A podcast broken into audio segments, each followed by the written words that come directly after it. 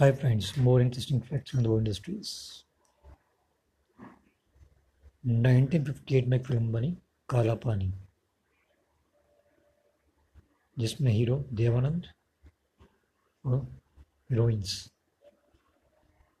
जो Hindustan film industry की सबसे सुंदर हीरोइन मानी जाती हैं यानी मधुबाला और नलिनी जसवंत जी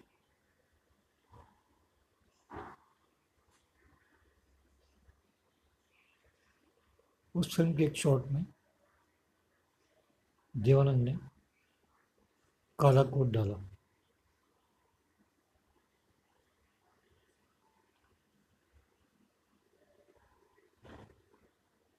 उस काले कोट में देवानंद बहुत हैंडसम लग रहे थे।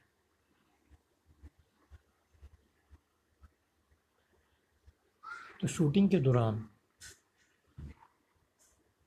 कुछ लड़कियों ने उनकी झलक के लिए, अपने घरों की छत से छलांग लगा दी